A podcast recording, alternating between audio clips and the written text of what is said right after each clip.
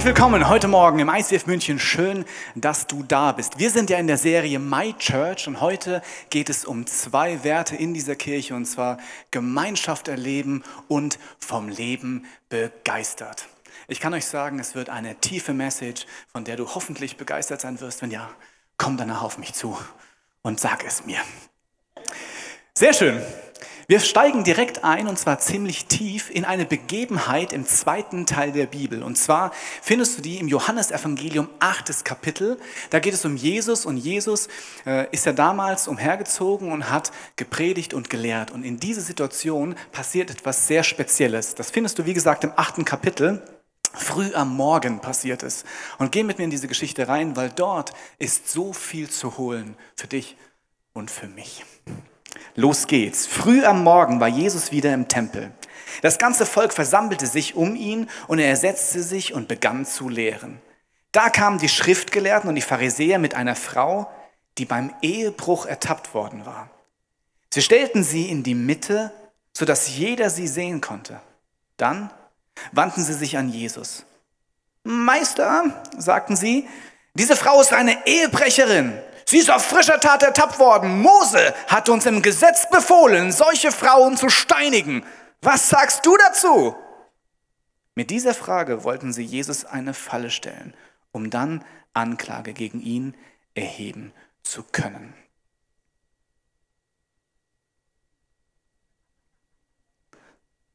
Was sagst du dazu? Was siehst du hier? Du siehst eine Frau, die ein ganz normales Leben lebt, oder? Eine Frau, die geheiratet hat mit den besten Wünschen für ihr Leben, mit den besten Voraussetzungen vielleicht. Eine ganz normale. Und dann passiert es. An irgendeinem Tag steht sie auf, sie lernt einen Mann kennen, er ist attraktiv, vielleicht ist er witzig und sie macht einen Fehler, oder? Sie geht mit ihm ins Bett. Und dann? Gerade als sie merkt, oh mein Gott, wie konnte das passieren? Eben war ich doch noch so voller Träume und Visionen und jetzt zerbricht alles, kommt eine Horde voller Männer ins Schlafzimmer rein, zerrt sie raus mit dem, was sie gerade anhat, schleift sie durch das ganze Dorf, durch die ganze Stadt bis auf den Platz an dem Jesus lehrte, ein öffentlicher Platz, schmeißt sie in die Mitte dieser Menschenmenge, die religiösen Führer der damaligen Zeit, die Menschen, die so mit Gott waren. Und dann sagen sie, diese Frau hat Ehebruch begangen, wir würden sowas nie tun. Aber diese Frau, Jesus, was sagst du dazu? Mose The Holy Mose hat gesagt, solche Frauen sollen wir steinigen. Und du? Was sagst du dazu? Gute Frage, oder? Was sagst du dazu? Kennst du die Situation, wo du Menschen siehst, die offensichtlich Dinge tun, die nicht irgendwie in Ordnung sind? Wo man spürt, dass das Menschen verletzt? Wovon du und ich spüren, wow, das ist möglicherweise am Ziel vom Leben vorbei. Und wir alle haben so einen Stein in der Hand, oder? Ja, so wie die. ich würde das nie tun. Wir sind in einer westlichen Zivilisation aufgewachsen und ich glaube, wir alle haben bestimmte Wahrheiten mitbekommen, die so alt sind, dass man wirklich nachschlagen muss, um herauszufinden, wann die ersten Menschen das eigentlich gedacht hatten. Ganz früh in der Geschichte, damals im alten Griechenland, gab es zwei Personen, Heraklit und Protagoras. Der Bruder von Pythagoras, der wurde nachher berühmt. Protagoras kennt man nicht so ganz genau. Protagoras. Und die haben eine Idee entwickelt, wie Menschen eigentlich wirklich sind. Und zwar sind sie davon ausgegangen, dass Menschen im Kern ihres Wesens gut sind dass wenn man Menschen nur machen lässt, dass sie alles haben, was sie brauchen, damit ihr Leben, das Leben ihres Umfeldes und das Leben einer Gesellschaft aufblüht und zum Guten wendet. Zwei Menschen Und wiederum andere Menschen, die sagen, ja stimmt, so sehe ich das auch. Ich bin gut und deswegen brauche ich nichts anderes, um ein Leben zu leben, was erfolgreich ist. Ist das so? Ist so unser Leben? Es ist wichtig, dass man weiß, das ist eine Meinung, keine Wahrheit. Weil wenn ich mir mein Leben anschaue, merke ich, nein, das stimmt nicht. Lass uns kurz zehn Jahre zurückgehen in mein Leben. Und damit war ich noch nicht mit Jesus unterwegs. Aber ich dachte, ich bin so ein netter und guter Kerl. Mann, hättest du mich damals gekannt. Du hättest gesagt, der Basti, Wahnsinn, hey. So einen netten Kerl habe ich meinen Lebtag noch nicht gesehen. Aber ich habe gelogen, was das Zeug hält. Ich habe Menschen verletzt. Wenn du dabei gestanden hättest, hättest du gesagt, sag mal, geht's noch? Ich war davon überzeugt, dass in meinem Herzen es voll gut ist und dass wenn ich von etwas überzeugt bin, dass es ja wirklich Leben schaffen müsste. Aber nein, eins um andere Mal sind Dinge passiert durch mich, durch meine freie Entscheidung, die alles andere als zum Leben geführt haben, die Menschen verletzt haben. Und zwar so, dass sie heute noch zum Teil kein Bild von mir an ihre Wand hängen würden. Stimmt das? Wir sind gut aus dem Herzen raus? Oder ist es nicht eigentlich so, ja, ja, ich wünschte mir eigentlich, dass ich gut bin von innen heraus. Dass wenn man mich noch machen ließe, ja, dass es alles super wird. Aber eigentlich ist es nicht so. Und wir müssen gar nicht zehn Jahre in, in meine Vergangenheit zurückrennen. Letzte Woche. Lass uns letzte Woche, gestern. Es gibt so viele kleine Nuancen und Dinge, wo man spürt, ja, ja, eigentlich will ich das Gute. Aber in Wirklichkeit passiert es mir immer wieder, dass ich es einfach nicht schaffe. Lass uns einen Test machen. Stell dir vor, wir könnten mit einem Knopfdruck von einer Sekunde auf die andere erreichen, dass wir alle gegenseitig unsere Gedanken lesen könnten. Und nicht nur die, die wir jetzt denken, sondern alles, was wir in der Vergangenheit gedacht und getan haben. Einfach so, als würden wir eine riesige Stadion-Flutlichtanlage hier reinstellen und von einer Sekunde auf die andere wäre alles jedem offensichtlich. Jeder weiß, was du jemals gedacht hast, was du getan hast und was du gerne getan hättest und dann doch nicht getan hast. Bam. Und? Gutes Gefühl? Bei mir nicht. Wenn ich mir das vorstelle, denke ich mir, ja, super. Wahrscheinlich, ich würde mich schämen. Und das ist vollkommen normal, oder?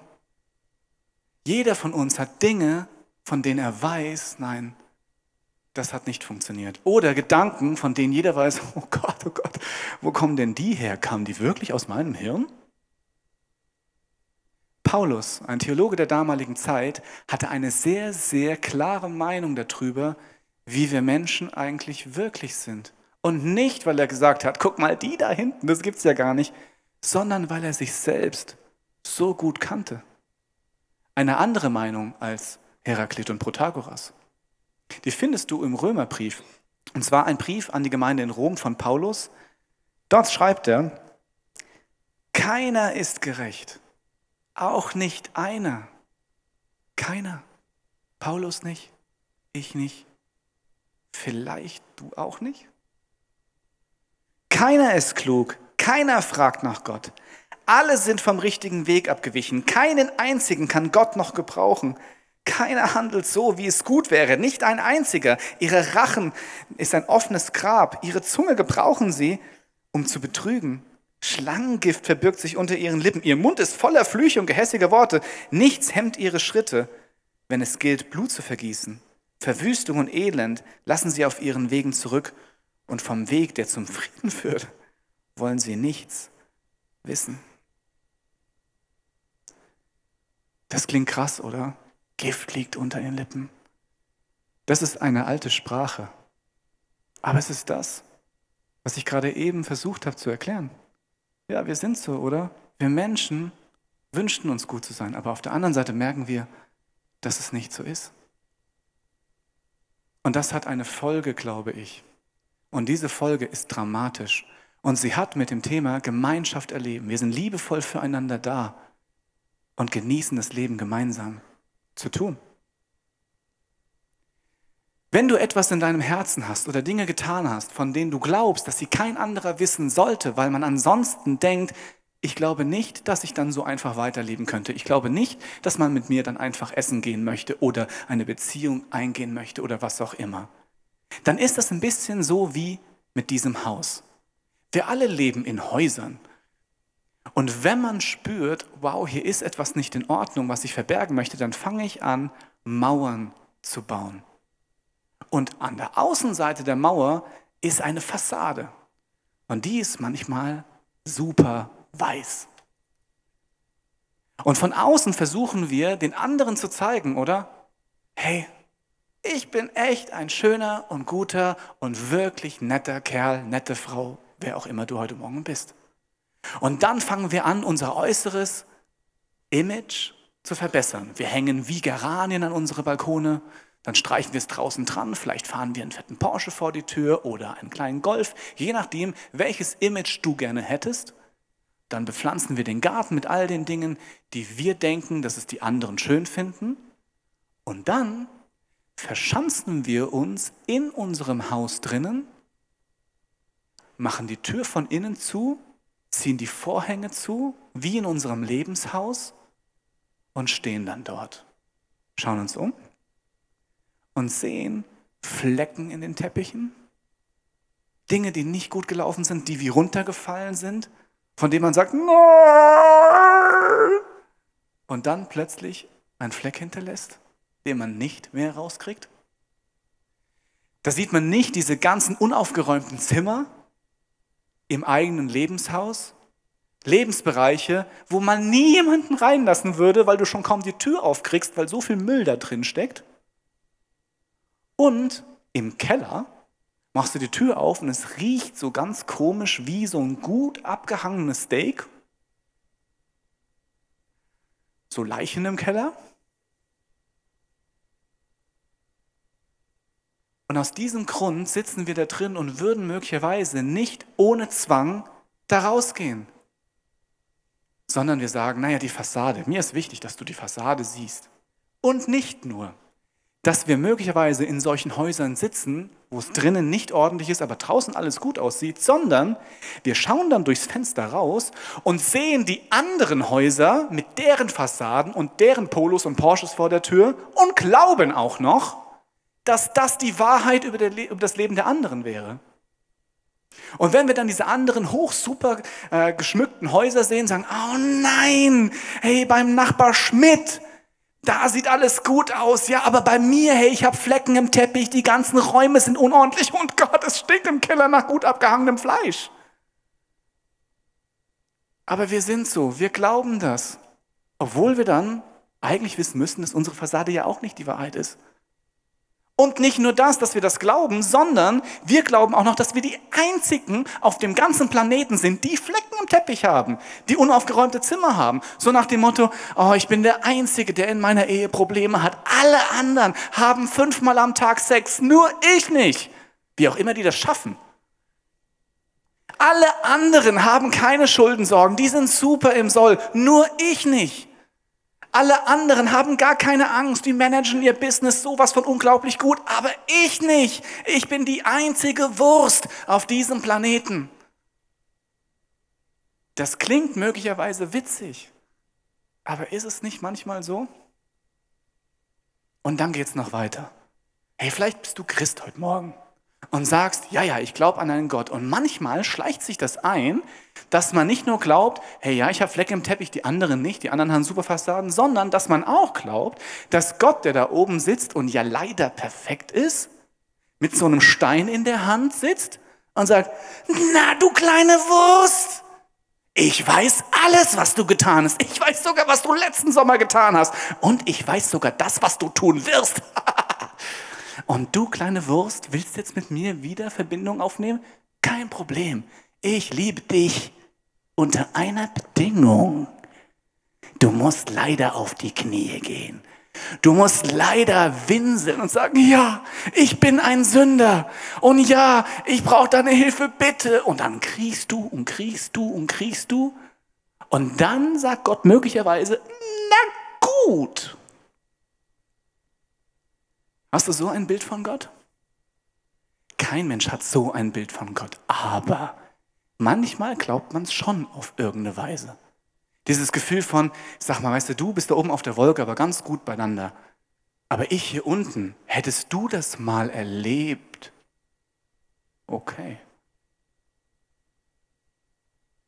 Ich glaube tatsächlich, dass wir manchmal so denken. Aber das stimmt nicht! Jesus war hier. Er hat es erlebt, so wie du und wie ich, auch wenn es vollkommen verrückt klingt. Und jetzt ist er da, in dieser Geschichte. Die Frau liegt vor ihm, spärlich bekleidet und sowas von dermaßen gedemütigt, wie man nur gedemütigt sein kann. Das ganze Haus ist weggerissen. Keine Fassade mehr. Jeder weiß, was sie getan hat. Es ist öffentlich. Und alle haben diese Steine in der Hand. Und jetzt fragen sie Jesus, und du? Du bist doch Gottes Sohn. Hm? Und was macht er?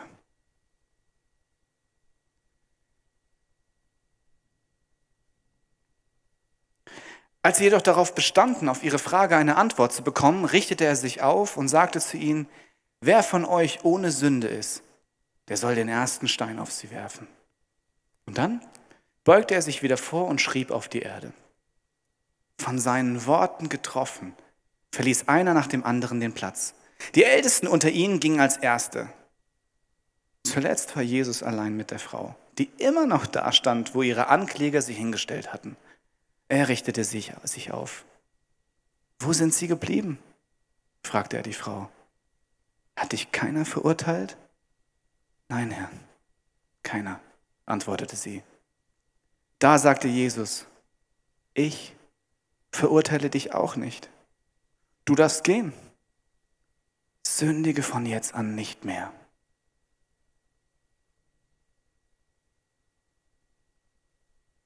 Jesus hat den Stein in der Hand und steht vor dieser Frau.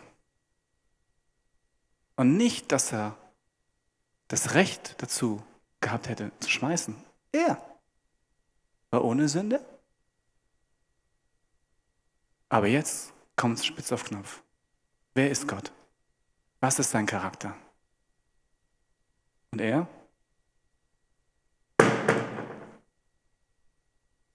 Lässt den Stein fallen. Und er sagt, ich liebe dich. Ich weiß, wer du sein kannst wenn du mit Gott unterwegs bist. Und ja, du bist gescheitert, aber deine Vergangenheit interessiert mich nicht mehr. Du musst die Konsequenzen daraus erdulden, ja. Und es ist keine Bagatelle, ja.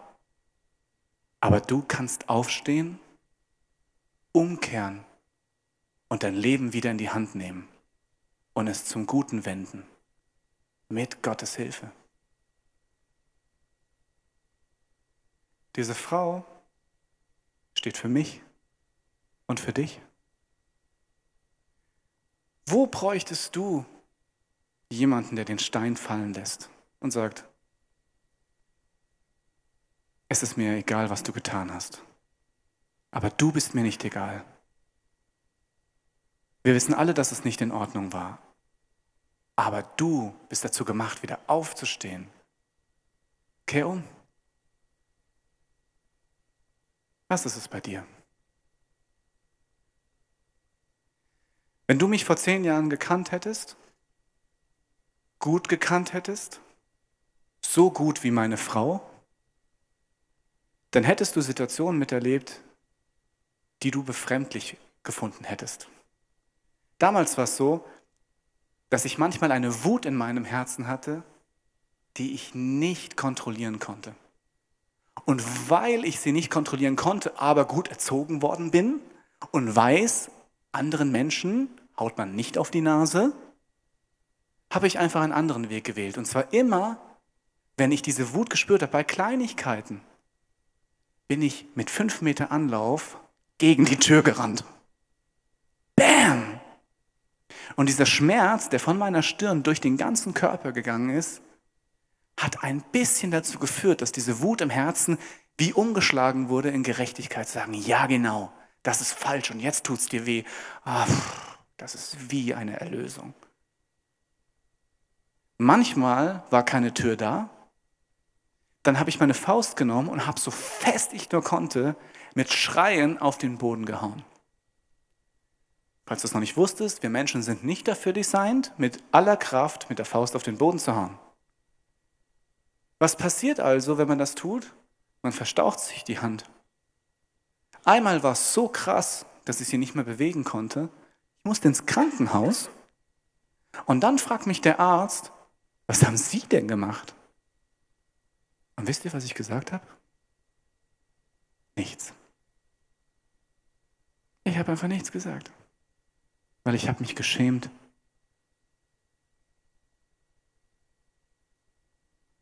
Das Problem ist, dass wir alle Flecken im Teppich haben, oder? Aber es gibt etwas, was eine gute Nachricht ist. In dieser Kirche gibt es einen Wert, der heißt Gemeinschaft erleben.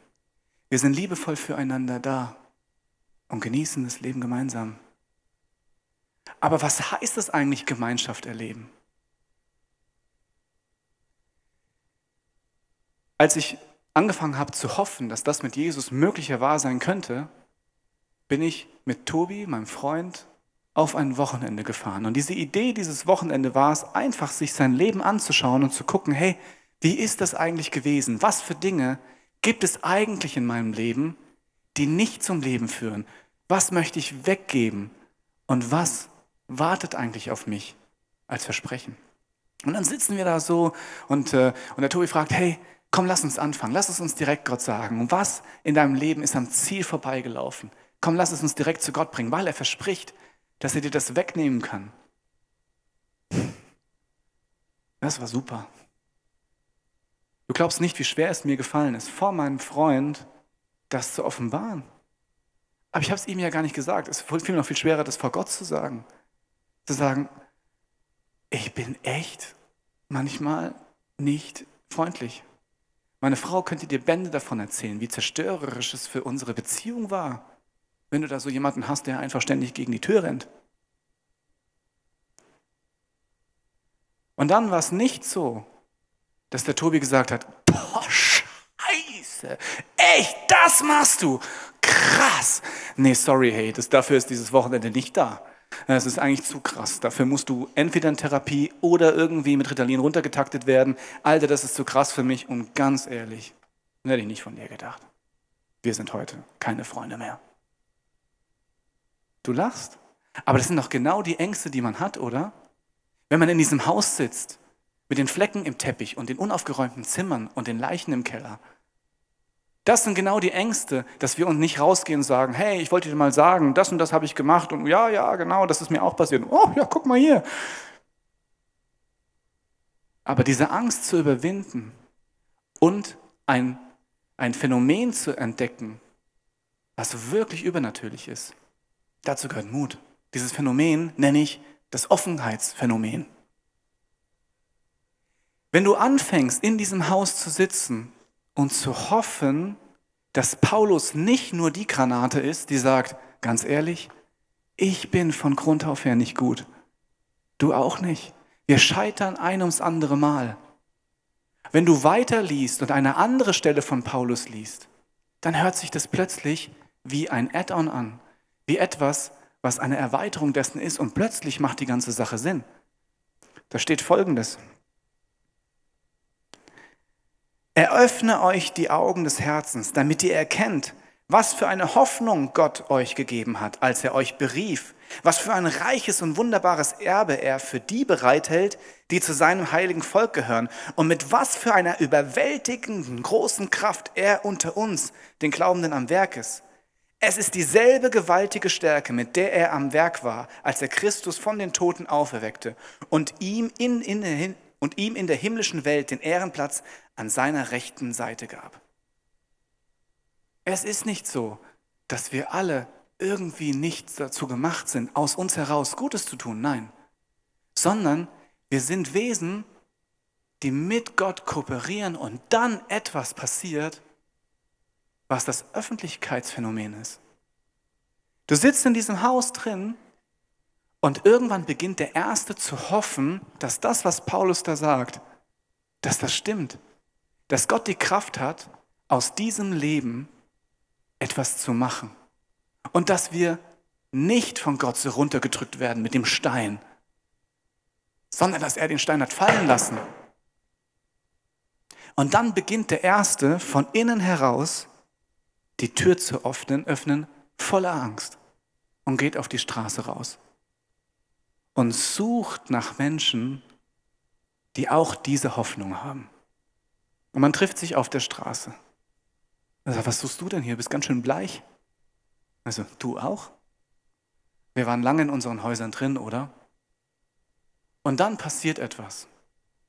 Irgendwann steht die Erste auf und sagt, komm bitte mit in mein Haus. Ich möchte dir etwas zeigen.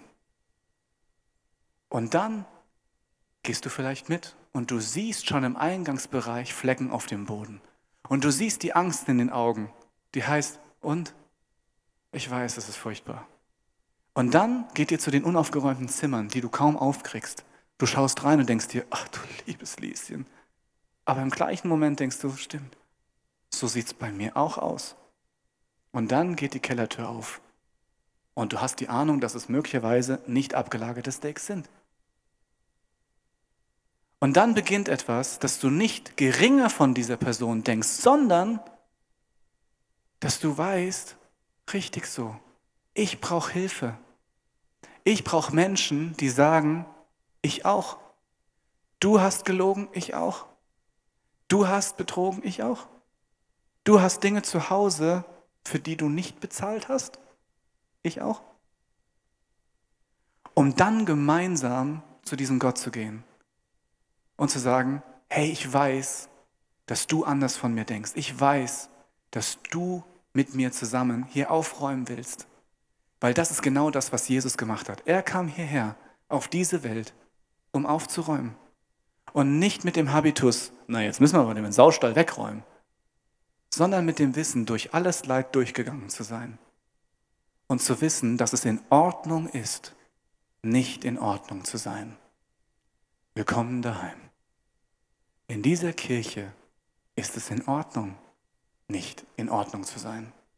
Ich bin nicht in Ordnung, du bist nicht in Ordnung. Aber gemeinsam die Hoffnung zu haben, dass das nicht die Endstation ist, sondern wie Paulus sagt, hier ist eine Kraft, die etwas verändert. Der zweite Wert ist nämlich genau das, was passiert, wenn Menschen anfangen, mit Gott zu kooperieren und wirklich herausfinden zu wollen, stimmt es eigentlich, dass all das weggenommen werden kann und etwas Neues geschehen kann. Und dieser Wert heißt, vom Leben begeistert.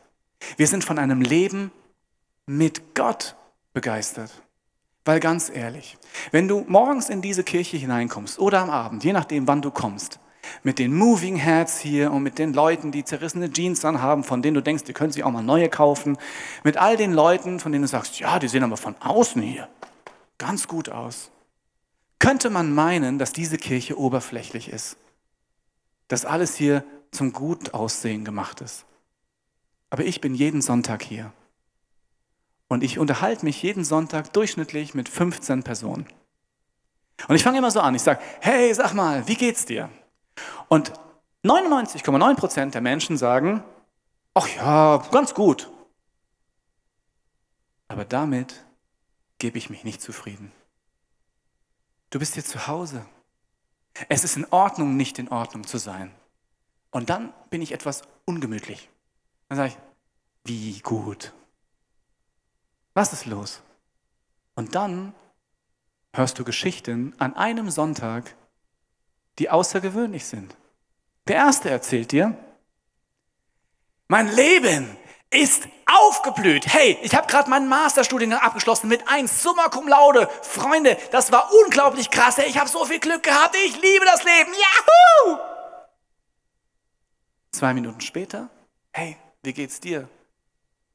Nicht gut. Ich habe Krebs. Und nicht so die Krebsnummern, die du kennst, von wegen Tabletten schlucken, alles geil, sondern der Krebs, den man eigentlich heute nicht heilen kann. Drei Minuten später, hey, wie geht's dir? Hey, wir sind gerade schwanger geworden, unglaublich, und wir haben auch schon einen Namen, Pamphelia Lionetta. Und denkst du, das ist wahres Leid. Nein. Nein. Aber du siehst die Freude in den Herzen und denkst dir, ja, ihr seid schwanger. Fünf Minuten später, und wie geht's dir? Wir haben unser Kind verloren. Also wie euer Kind? Ihr habt keins. Genau. Drei Minuten später, hey, wie geht's dir? Sehr, sehr gut, hey. Nach langer joblosen Phase, hey, habe ich endlich wieder einen Job. Endlich beginnt das Leben wieder. Und der Letzte an dem Tag sagt, und wie geht's dir? Das willst du nicht wissen. Doch, doch. Ich bin vergewaltigt worden. Und mein Leben ist ein Scherbenhaufen. Wenn du wirklich Interesse hast an den Personen, die hier reinkommen, wirst du merken, hier ist das Leben ungeschönt, so wie es einfach ist. Und dann könnte man manchmal auf die Idee kommen, vom Leben begeistert ist da ein bisschen wie ein Schlag ins Gesicht oder vom Leben begeistert, super. Für denjenigen mit dem Masterabschluss, super. Für denjenigen, der vergewaltigt worden ist, ist das etwas provokant. Aber jetzt sage ich dir was.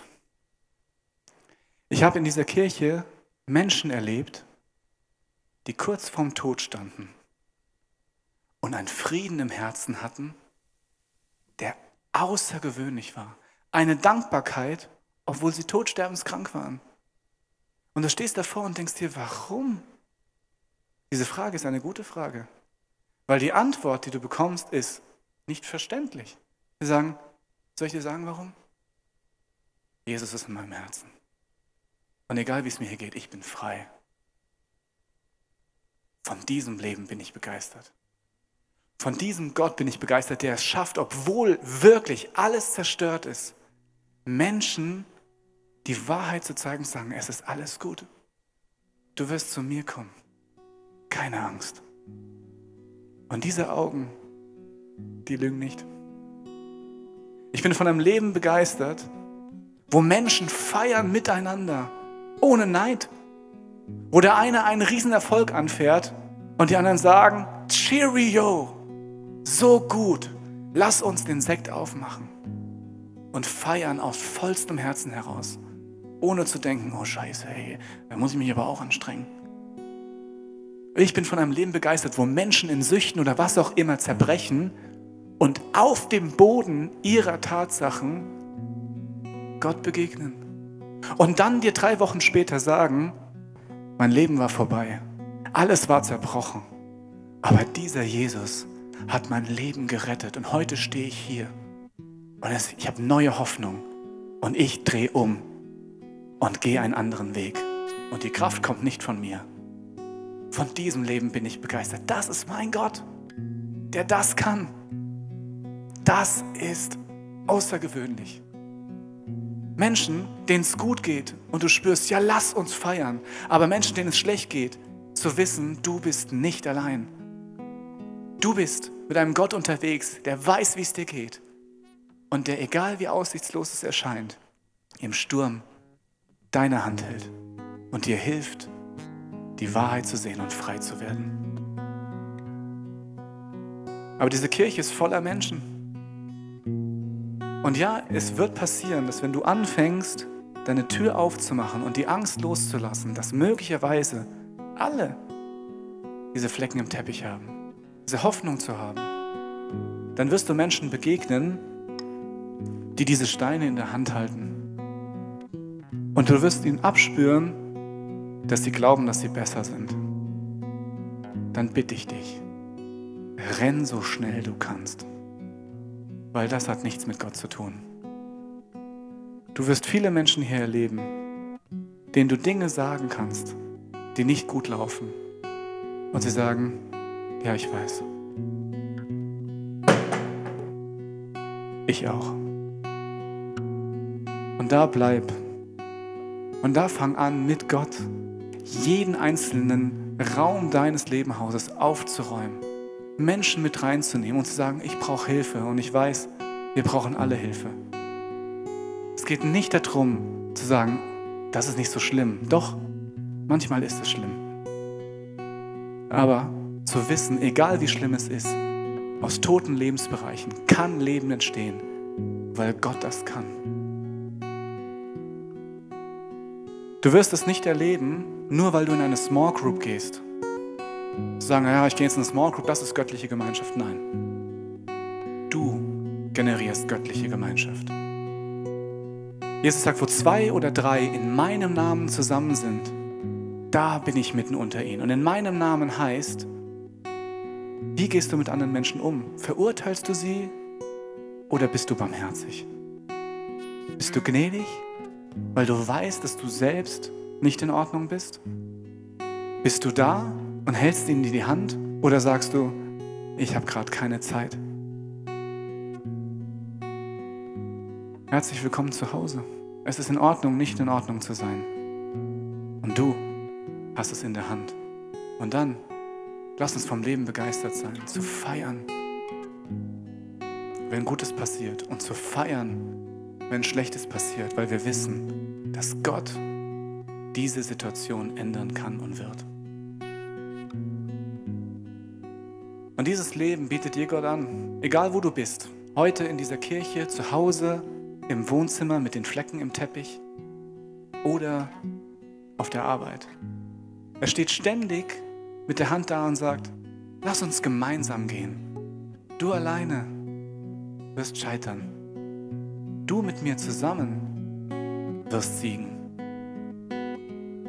Und vielleicht ist es heute ein, eine gute Idee. Vielleicht möchtest du sagen, ja, ich habe diese Sehnsucht im Herzen, dass das passiert. Dann können wir gemeinsam das einfach Gott sagen. Und Gott ist nicht derjenige, der sagt, oh, ich habe es nicht ganz verstanden, red mal lauter. Sondern sobald du anfängst, die Tür aufzumachen, ist er schon da. Er ist die ganze Zeit da. Und wenn du möchtest, kannst du mit mir zusammen beten, zu sagen, ja, hey, es gibt Dinge in meinem Leben, die sind nicht in Ordnung. Aber du sagst, es ist in Ordnung, nicht in Ordnung zu sein, dann will ich dir jetzt vertrauen. Es tut mir leid, was passiert ist, so wollte ich das nicht. Aber ich vertraue dir und ich nehme dich beim Wort, dass du mich annimmst. Und ich möchte dir hinterherrennen. Und ich möchte herausfinden, ob das stimmt. Und ich möchte ein Leben leben, was diesen Namen verdient hat.